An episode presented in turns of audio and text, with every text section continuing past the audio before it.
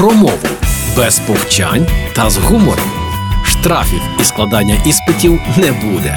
Програма Мовний патруль на Радіо Перше. Вітаю на Радіо Перше. Мене звати Лілія Криницька і вже стартує мовний патруль. Сьогодні говоримо про прізвища і конкретно про прізвище з суфіксом енко, одним із найтиповіших видів українських антропонімів, тобто власних назв людини.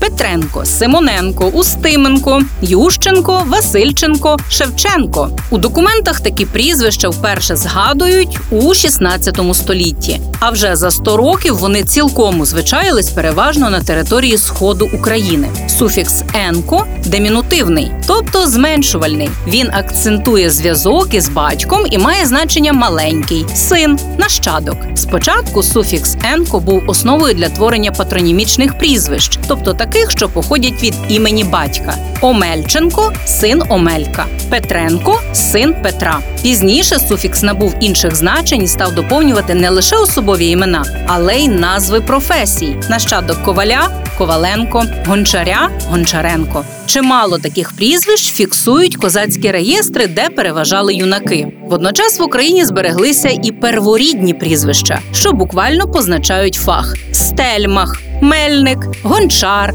бондар, ткач тощо. І до речі, про відмінювання прізвищ. Українські чоловічі прізвища на О обов'язково змінюються за відмінками. Конструкції на зразок бульвар Тараса Шевченко помилкові має бути бульвар Тараса Шевченка, пам'ятник Тарасу Шевченку. У звертаннях, що складаються з загальної назви та прізвища, загальна назва набуває форми кличного відмінка, а прізвище називного.